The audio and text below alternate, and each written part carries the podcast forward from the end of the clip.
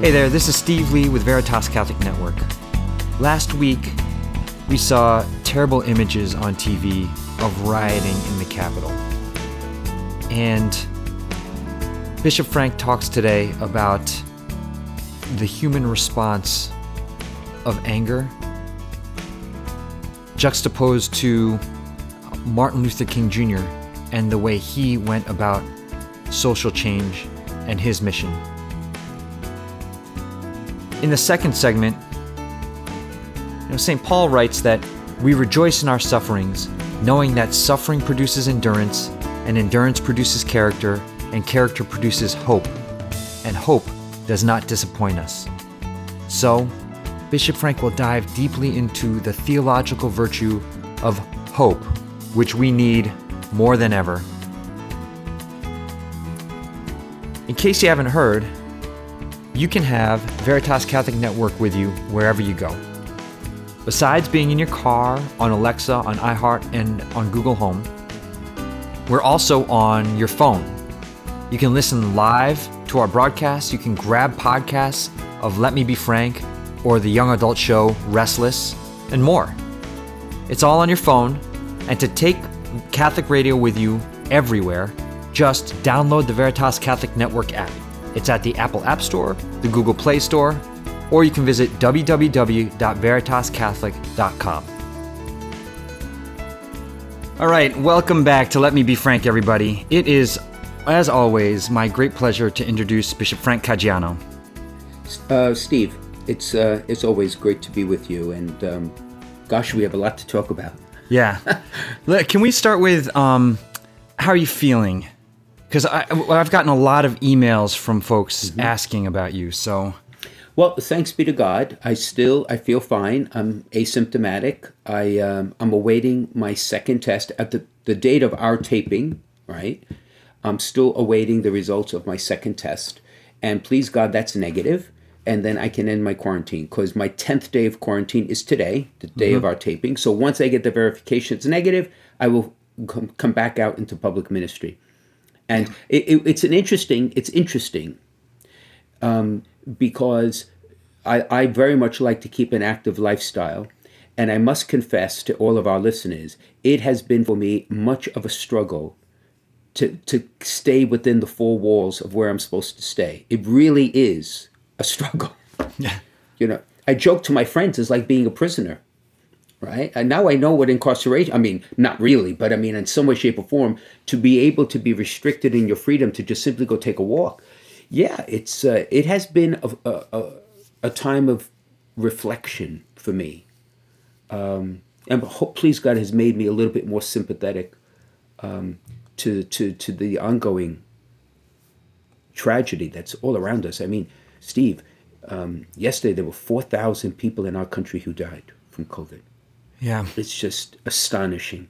It's the, the level of suffering astonishing. So compared to that, what I'm talking about is, you know, seems almost trivial. But thank you. So I'm, I'm, I'm gr- grateful for all the prayers. I feel good. Thank God.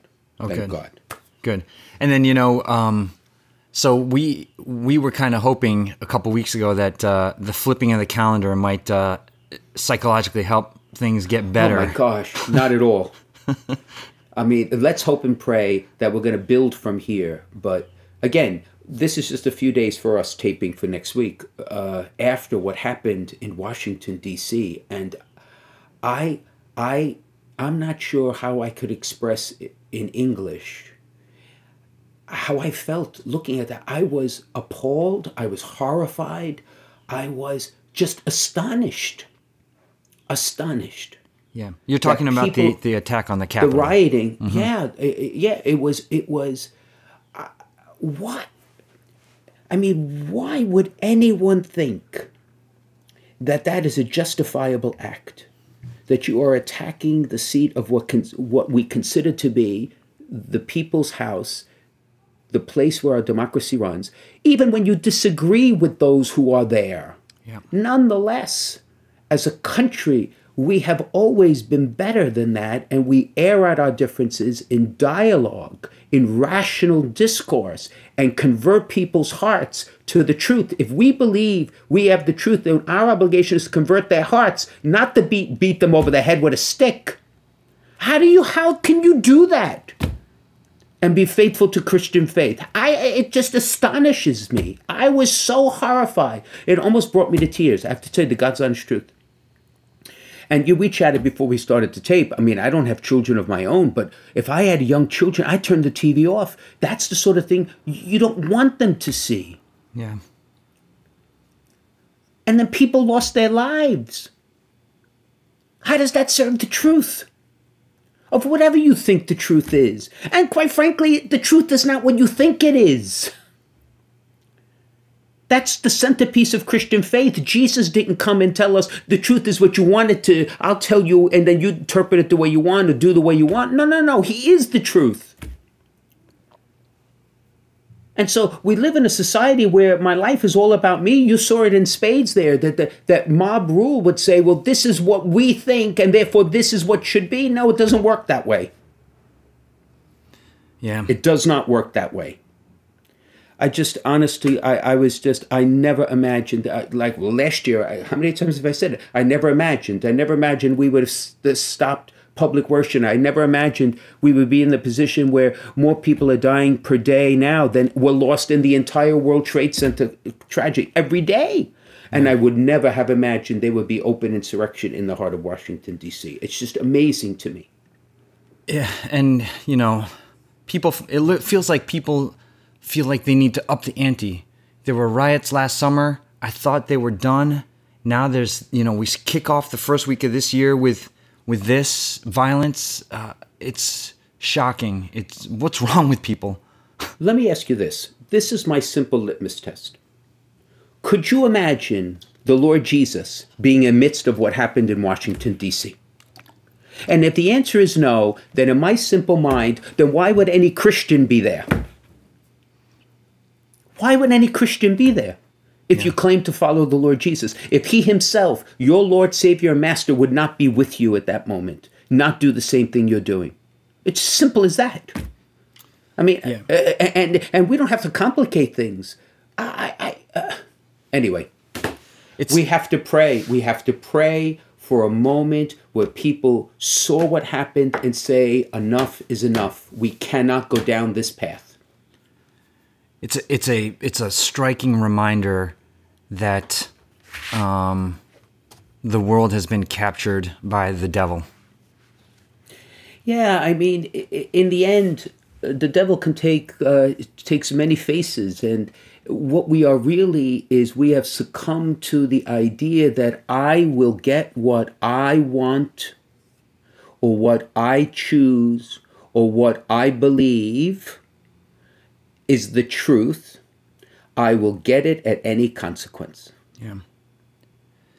And where's the obedience and submission and even the and even the willingness to suffer for Christ? You know, I've said it many times. We as Christians are faithful. I don't like to see what I see in the larger secular society. It's attack on life, it's lack of respect for the elderly and for the sick, it's attack on unborn life, leads the list. But nonetheless, having said all that, you stand for what you believe, and if you are you are persecuted for that, then you're standing in the footsteps of the Lord Jesus, because the Lord Jesus would be standing there to be persecuted as he did on the cross when he willingly gave his life. See, wherever the Lord would be standing, that's where a Christian stands. Yeah. Yeah.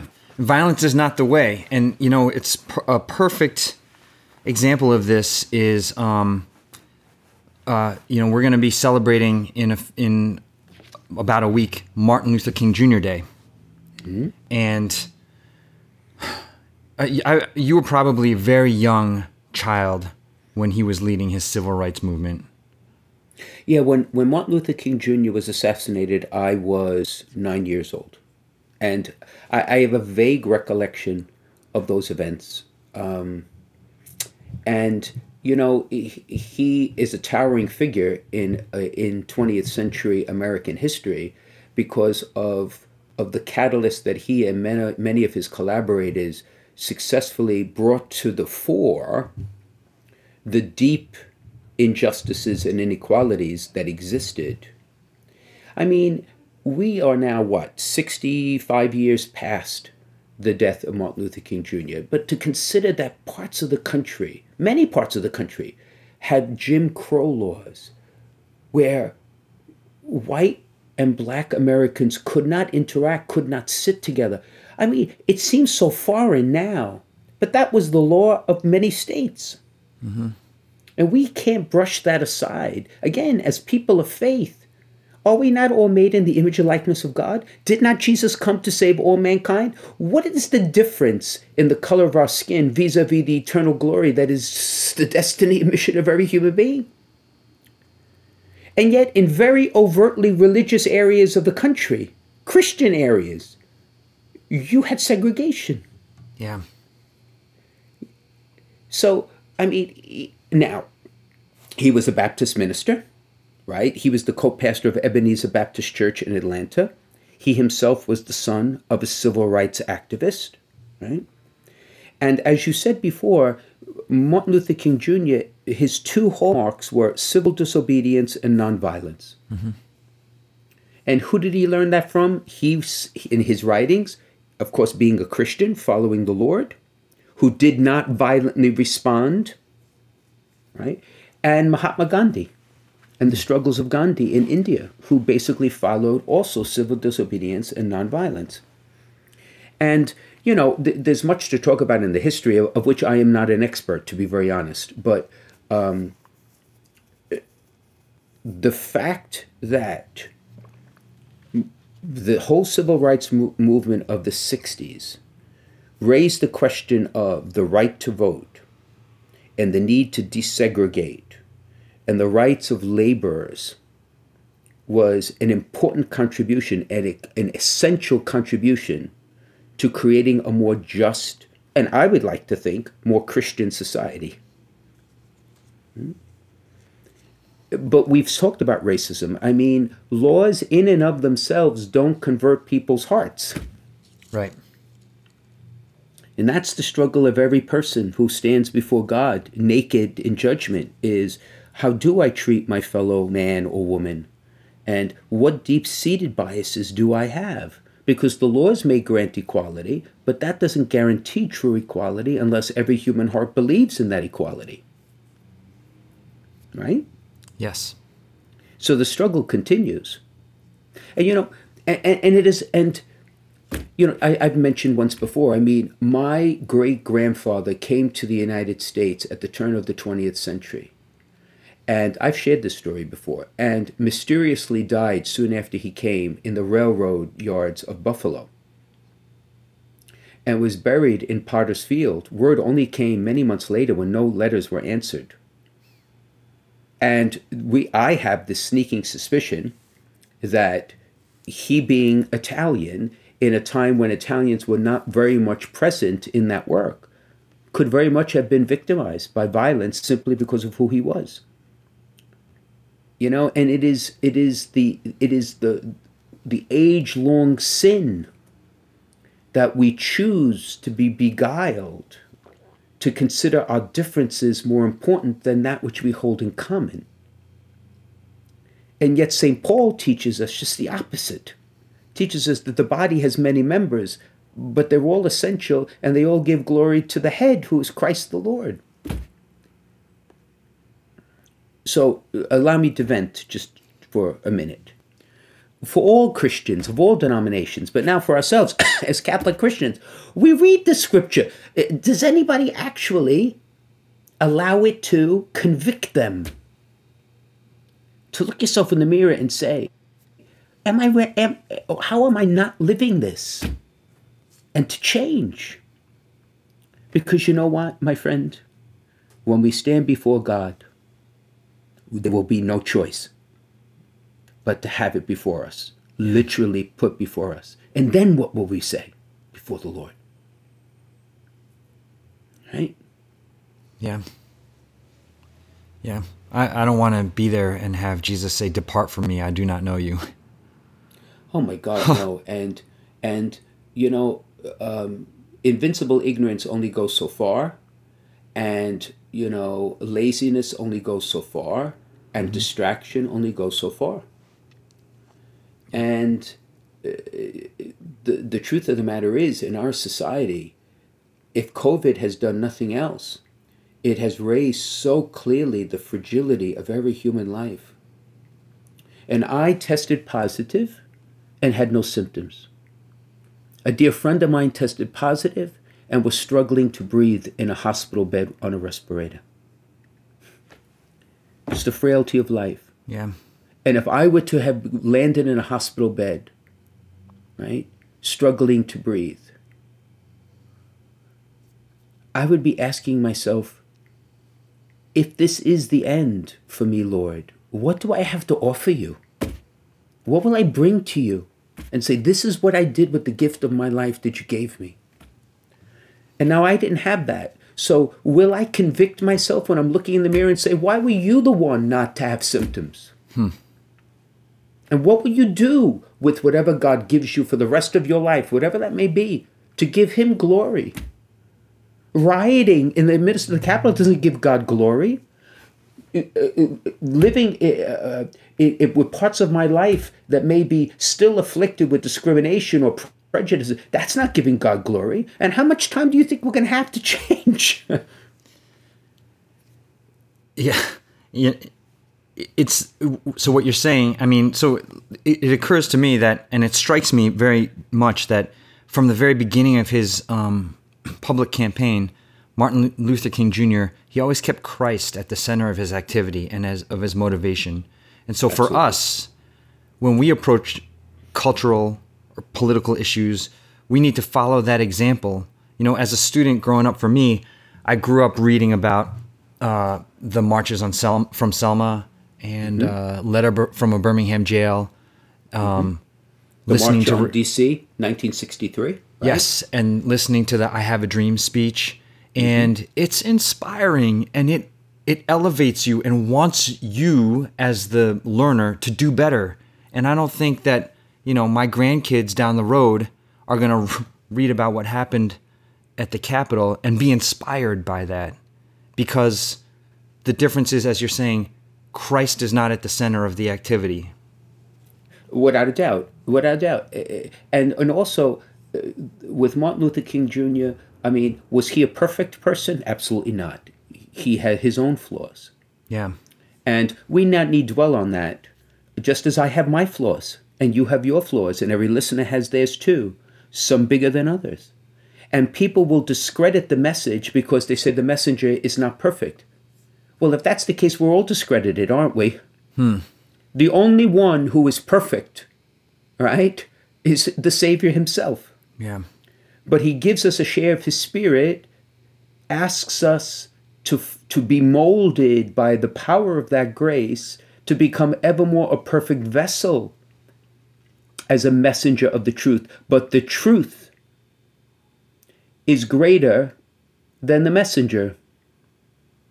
And even though I myself, with all my faults and failings, and good Lord, my friends, my family, and those who work with me know my failings. Lord, we're not we're not going to talk about that today, all right?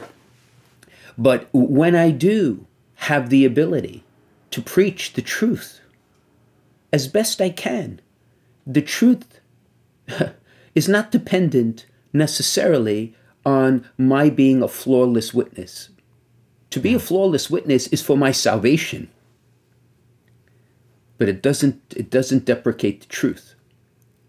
Right? And we live in a world that wants it all to be about personality and scandal and sensationalism.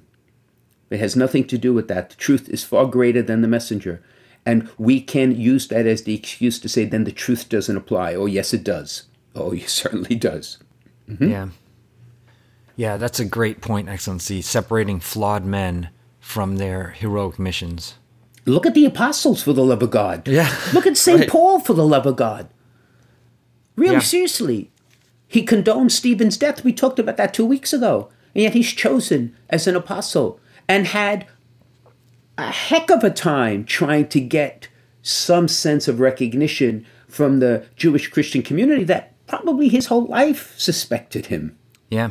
as being a traitor or a turncoat or a spy or whatever else it may be. Certainly flawed. Peter, I mean, they were but, King David. that's not.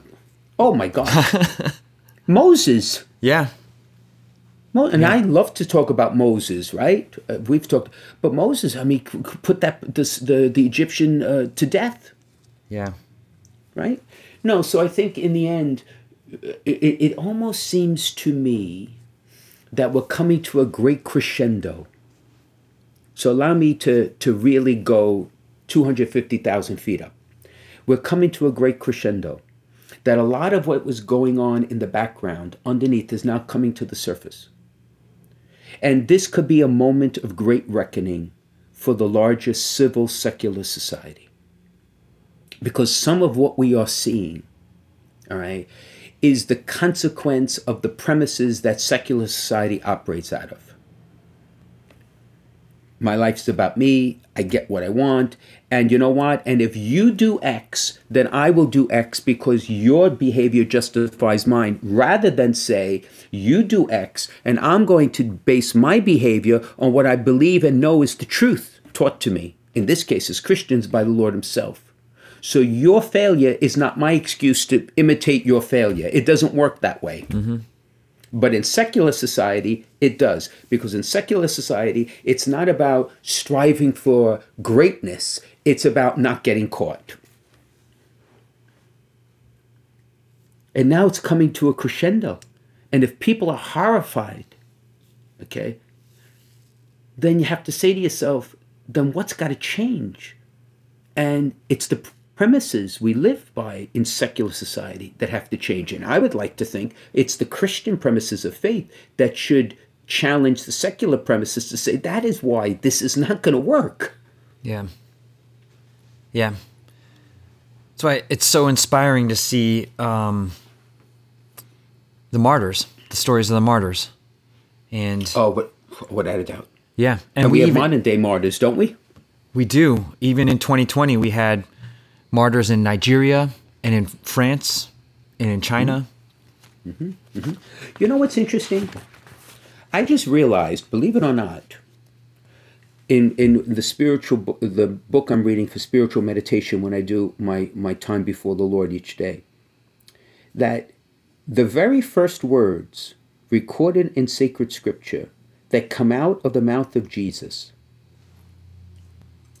are when he was found in the temple. And what does the Lord say? Right? Did you not know that I would be about my father's business or my father's work? And what's interesting about that sentence? Number one, he makes it clear who he is. That God is his father. Right? The divine sonship, clear at, at early adolescent age. And it is all about the mission he has given. It's about the work he has given. And why I raise that, all right, for for what we're talking about is because in the end, what is it the role of the Christian? To remember we are an adopted child of God, son or daughter of God, and it's all about the mission. Everything else is secondary. When you talk about the martyrs, the martyrs recognize another fundamental truth that we say the greatest value is human life. In fact, the greatest value is faith. Because the martyrs gave up their human life for faith. Otherwise, they would be committing sin or, right, betraying what is ultimately the greatest value. So we are certainly here fundamentally, completely, unequivocally committed to respect human life. But the martyrs recognized that if the choice comes to either betray the Lord or give up your life, you offer your life for faith. And so, what's the greatest value? It's to do my Father's work, is the greatest value. Does that make sense? Makes total sense. Yep. I think most, if not all, Christians would say we're willing to die for Christ. Um, but Really? aren't we? Really? You don't think so, Excellency? Oh no, I absolutely agree. They'll say it. I don't Yeah. know if they mean it. Well, but, and, and then on top of that, aren't we aren't we all called to martyrdom? And even if we don't end up shedding our blood, uh, we could be martyrs in smaller ways on a daily basis in the way Yeah. we live. Right, right, exactly. That's the difference between what they what the tradition sometimes calls the white martyrdom and red martyrdom. Red martyrdom is you actually shed your blood. White martyrdom is you it's the self-sacrifice. Yeah. No, so what I mean to say is for most Christians, myself included, I think there is a clear commitment to that form of martyrdom where you sacrifice yourself. And, and perhaps in really heroic ways, short of giving up your life, but to actually give up your life. You know, it's easy to say, Yes. but it, we shouldn't say flippantly because there is there is a nobility and there is a, a, a sacredness and there is a great mystery for those who literally, consciously, freely gave up their life for Christ. That's a level of holiness I'm not sure I have completely, totally achieved yet in my life. And maybe I'm the only one who could say that. But uh, it- it- again, to the point is, what is the offering of my life to the Lord? It's about my Father's business. Yeah. The martyrs knew that. The, to the end, they knew that. Yeah. Okay, Excellency. Let's uh, let's take a break. We'll talk about hope when we come back. Great. Catholic radio works, and now we have it here in Connecticut and New York. It's been seen around the country that there's no better tool for evangelization. Where there's Catholic radio, the folks who listen deepen their faith, families are strengthened, parishes and communities flourish. So, let people know you're listening to Veritas, tell your friends to tune in, and let's make an impact here for Jesus and His Church. This is Steve Lee for Veritas Catholic Network. All right, welcome back to Let Me Be Frank, featuring Bishop Frank Caggiano. Excellency, let's move on to um, better topics. Something that probably Martin Luther King Jr. had deep within him to, to help him with his uh, uh, crusade. Um, and we're going to talk about the theological virtue of hope. Which is, in many ways, the, the, the theological virtue not often spoken about, but of dire importance in the world in which we live. Because we often talk about faith and charity, not as much about hope. Um, so, what is hope? In order to understand that, to order to begin to answer that question, we have to realize that there is a natural human desire for happiness to be fulfilled. You do not have to be a believer to recognize that. And therefore, everyone strives to seek that happiness or that fulfillment, sometimes in constructive ways, sometimes in destructive ways. Now, the theological virtue of hope is the desire for to be happy, fulfilled by seeking the kingdom of God and eternal life as the only true source of our permanent happiness. So it is to keep your eyes fixed on what really matters. And therefore, in order to receive that gift, hope invites trust in that which the Lord gives us to reach that goal. So, fundamental to hope is to trust in the love, in the goodness of God, in that which He offers and teaches, so that we can have the fulfillment our heart truly desires, the happiness that lasts forever. So, it's born in faith and it's realized in charity. But hope holds the two together. Now, an interesting fact we talk about scripture. There is not a single incident in the Gospels where Jesus speaks of hope directly. Okay, St. Paul speaks about it. If I remember correctly, St. Paul speaks about it 51 times in the epistles. But Jesus never does. Why? Well, because he is the hope. he is the source of hope, right? And therefore, if one wants the gift of hope, then you receive it. It's given in baptism. It's one of the three theological virtues that's given because Christ dwells in you. If Christ is our hope, then he dwells in you in the Holy Spirit, and that's where hope is born. Now,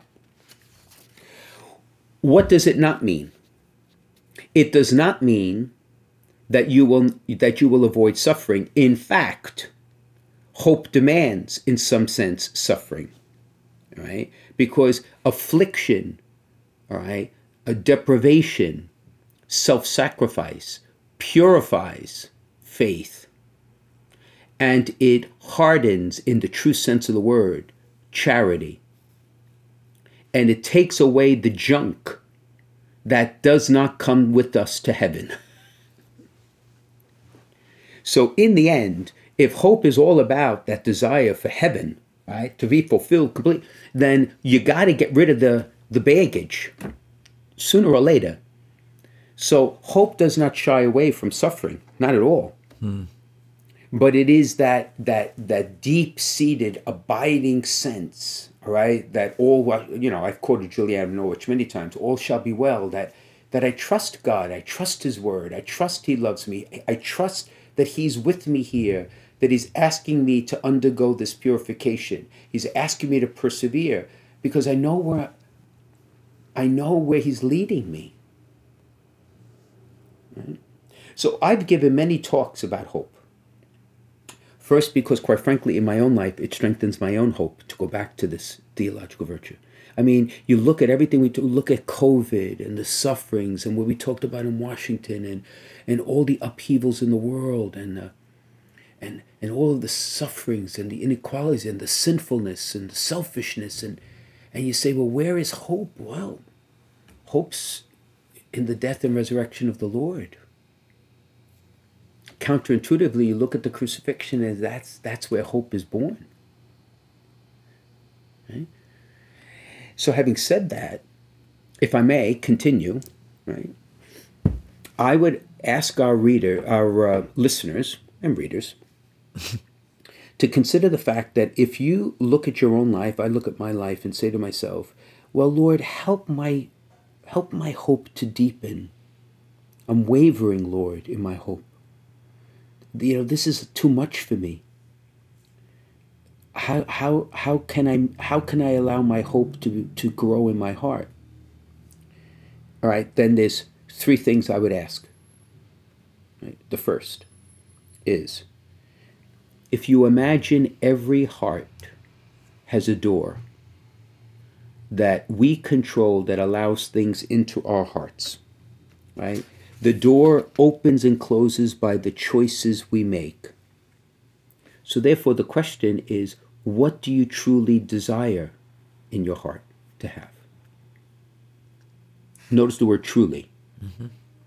Because right now I desire to have a great lunch and a day where there's not too much too many problems and you know and a good night's sleep. right. That's all passing stuff. That's the natural stuff we talked about. But what do I truly desire? So I'm going to tell you today, the day we're taping this, is the 10th anniversary of my mother's death. 17 minutes after 4 o'clock, I was leaning over my mother. My mother took her, her last breath. So you were to ask me, what is it that I truly desire? I truly desire to see our Lord and our Lady. I truly desire to see my mom and my dad forever. I could care less what problems come today, irrelevant to the deeper desires. So that's the first question. Everyone has to get a mirror, put it in front of them, and say, What do I really desire to be led into my heart? Number one. Number two, who guards? What guards my heart? What guards do I put up at that door to make sure that I only let in what really matters. You know, the Irish monks had a great in the what we used to what we used to call the Dark Ages. They had a great, great practice. They would bless the perimeters of the monasteries. Literally walk the edges of the monasteries to create sacred space, to make sure that they guarded that that which was evil or distraction or, would not enter into the sacred space. All right, so then the question is what guards do we create around that door to make sure that we're only feeding our heart with the things that really matter so that hope can grow? Now, I tend to worry. I sometimes get anxious. We all do. And those are the moments you ask for the grace to say, okay, Lord, then I, I need your help because I don't want these anxieties to enter my heart for very long because they're a distraction to what I know is coming. Right? And then the third is you've heard it many times before, I've said it, and therefore at the end, it's what do I desire? What are the guards at the door of my heart to prevent the stuff that doesn't matter from getting in? And then the last question is the question Who is at the center of my heart? Who is it, the one above all others, that I pledge my allegiance, I would give my life over? And a Christian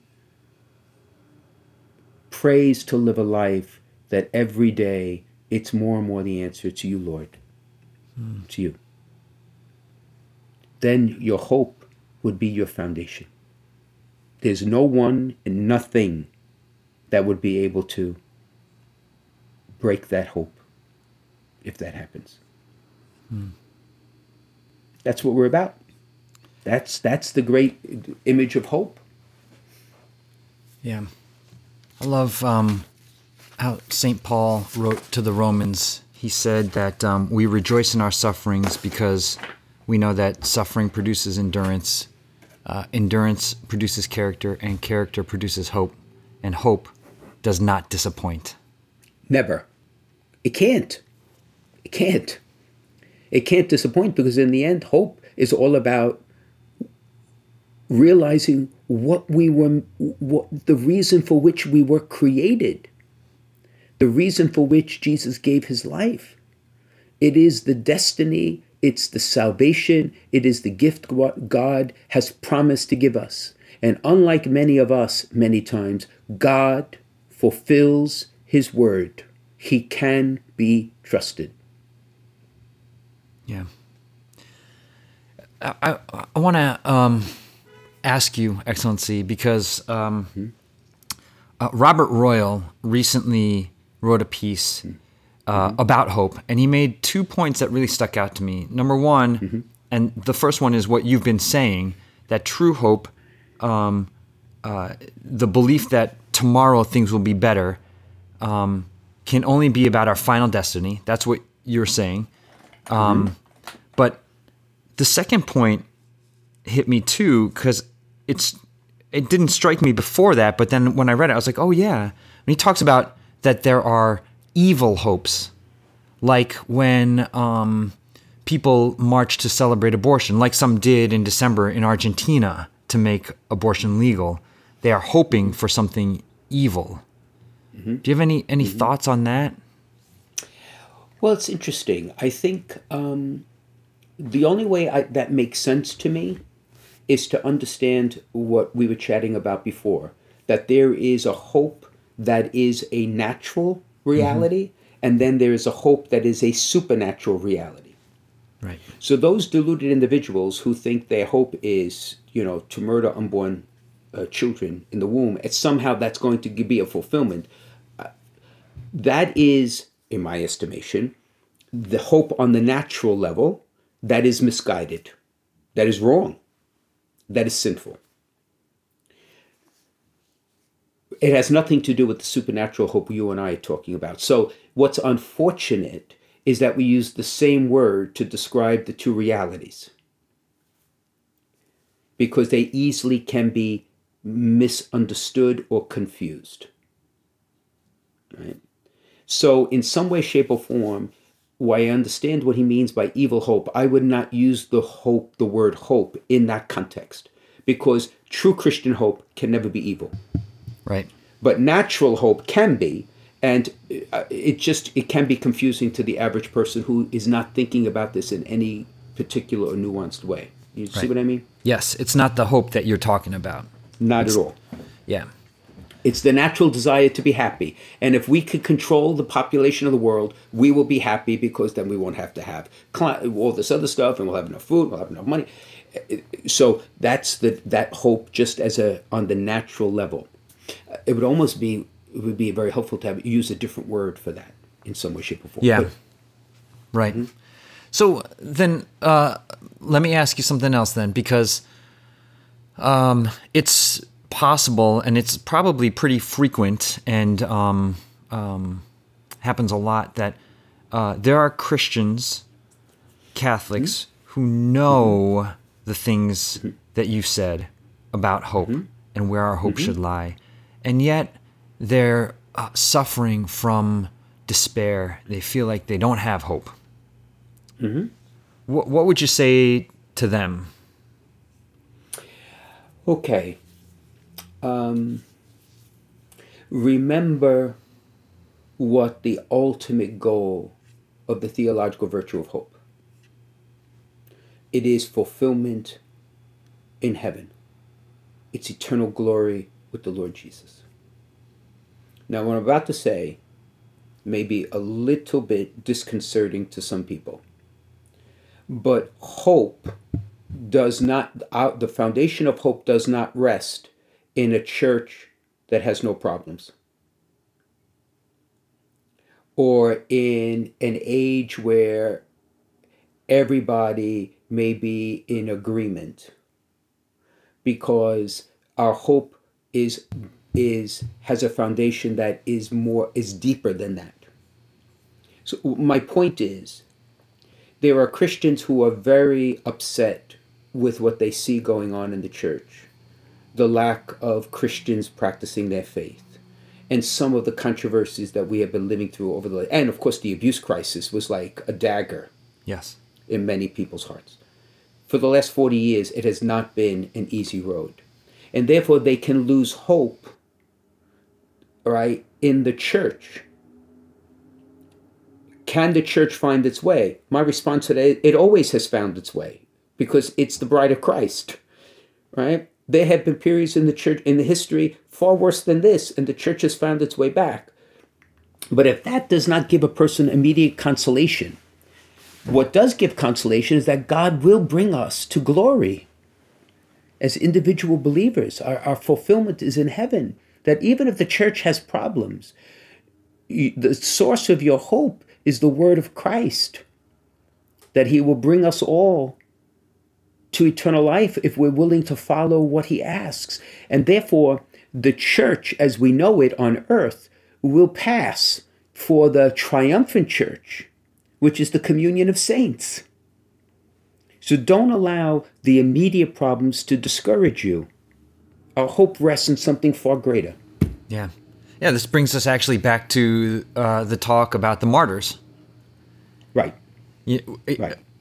Over Christmas, my family and I watched a movie called For Greater Glory. Have you ever seen it, Excellency? Mm-mm.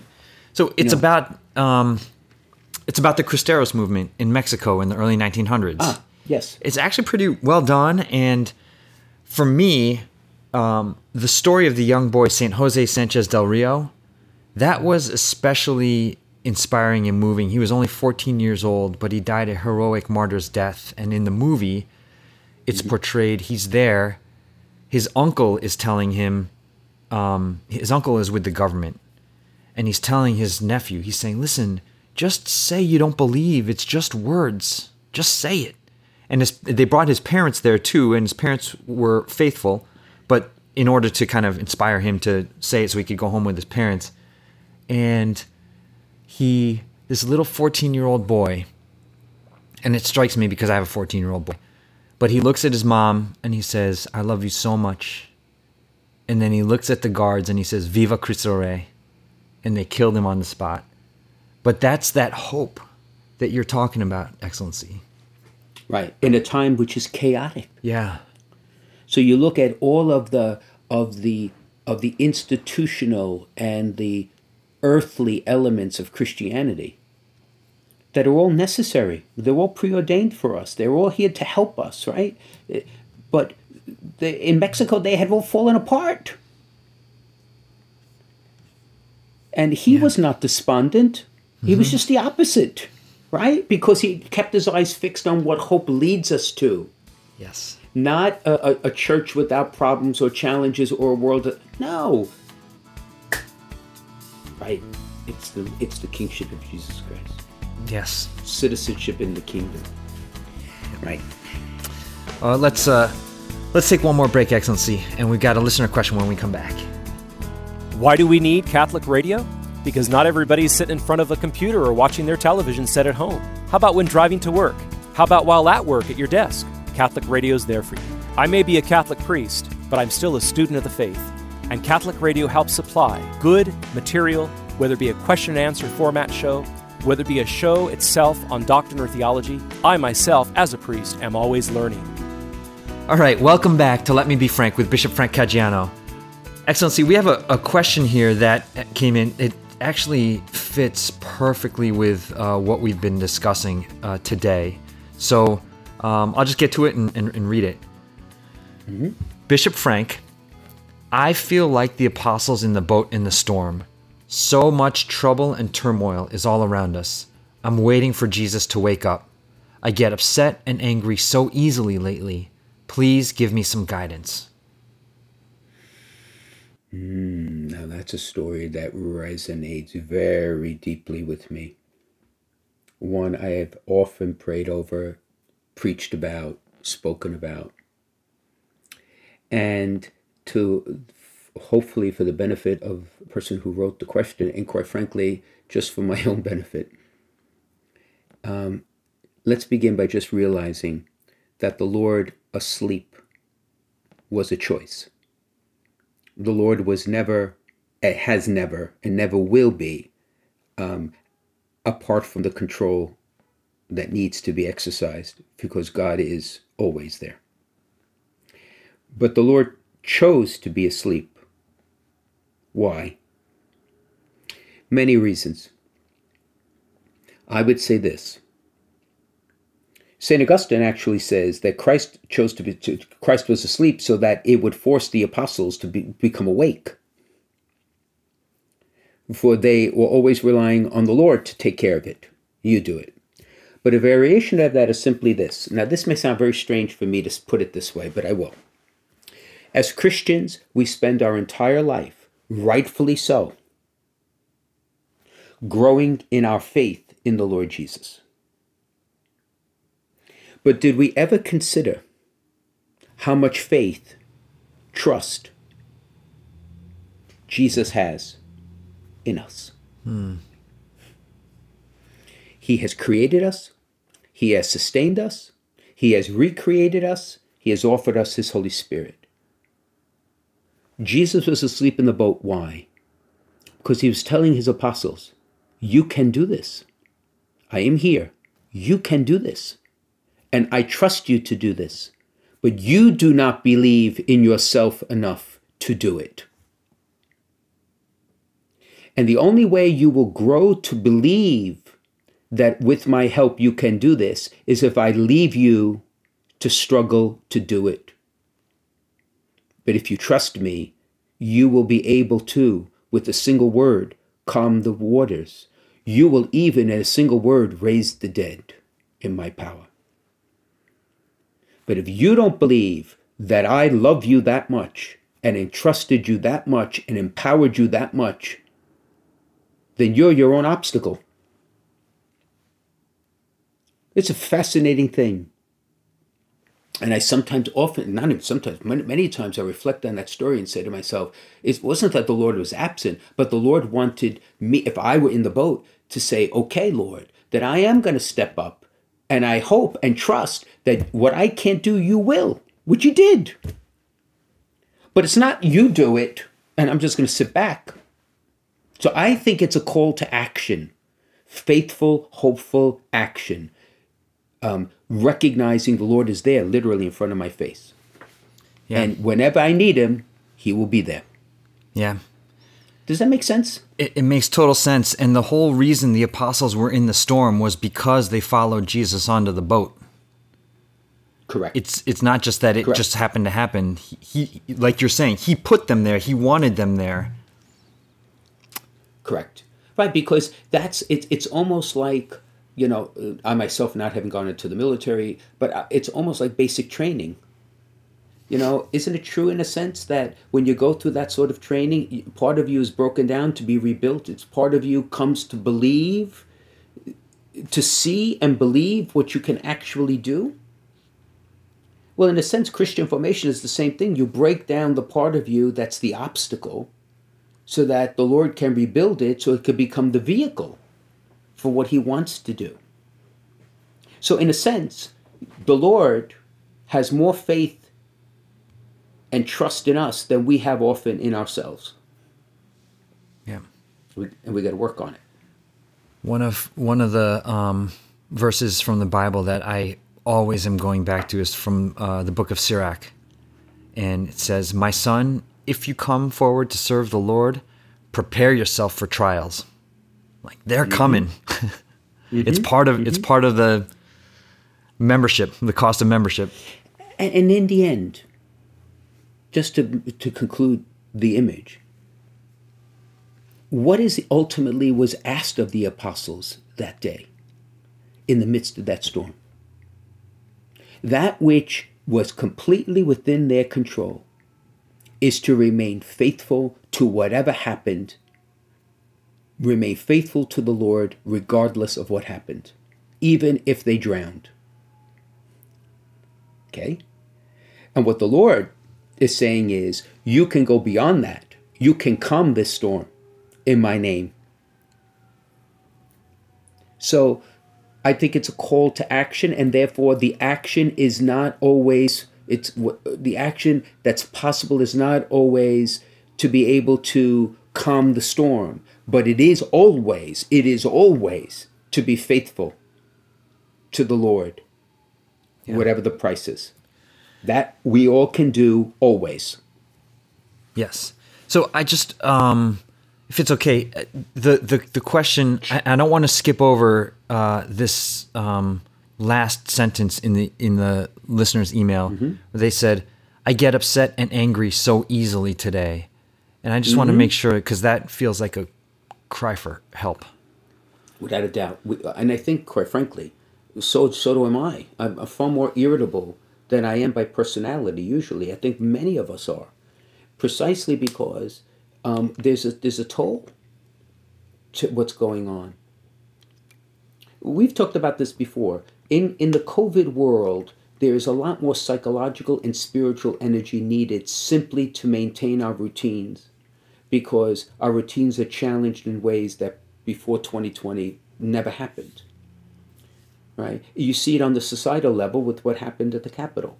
What you presumed it's almost as if you can't presume anything anymore, and therefore the level of psychic and spiritual energy needed to maintain, just to maintain, is much more. It's it's much larger. It's deeper. It's more profound now, and therefore people are tired, and when they're tiredable, they get irritable, and when yeah. they get irritable, they get angry. So I think our our um, the, the person who wrote the question, one of the things I, I, I would like to say is I think that's true in a lot of people's hearts. And therefore, what can we do together in the midst of the storm? Not to act out of anger in a sinful way, but to act out of that anger in a noble way. Yeah. And the noble way would be to be faithful to what the Lord is saying, what He asks, what He teaches. Yep. Not to respond in more base instincts that we have see, we've talked about. Yeah. And and when you stumble, which we all do, come back. Come back to the sacraments. God is never more than an I'm sorry away. That's the image of Peter lifting himself out of the water and walking to the Lord. As soon as he looked at his feet and said to himself, Am I doing this? Boom. Down he went. right. yep. Right. Okay. So uh, we love to get your questions. We welcome them. If you have a question for Bishop Frank, please send it in to us on social media or you can email questions at veritascatholic.com. Bishop Frank Caggiano is on Facebook, on Instagram, and Twitter. Uh, not not posting anything angry, always uplifting in those uh, arenas. And um, so is Veritas Catholic Network. Uh, Excellency, I'd love for you to give us your blessing. Absolutely.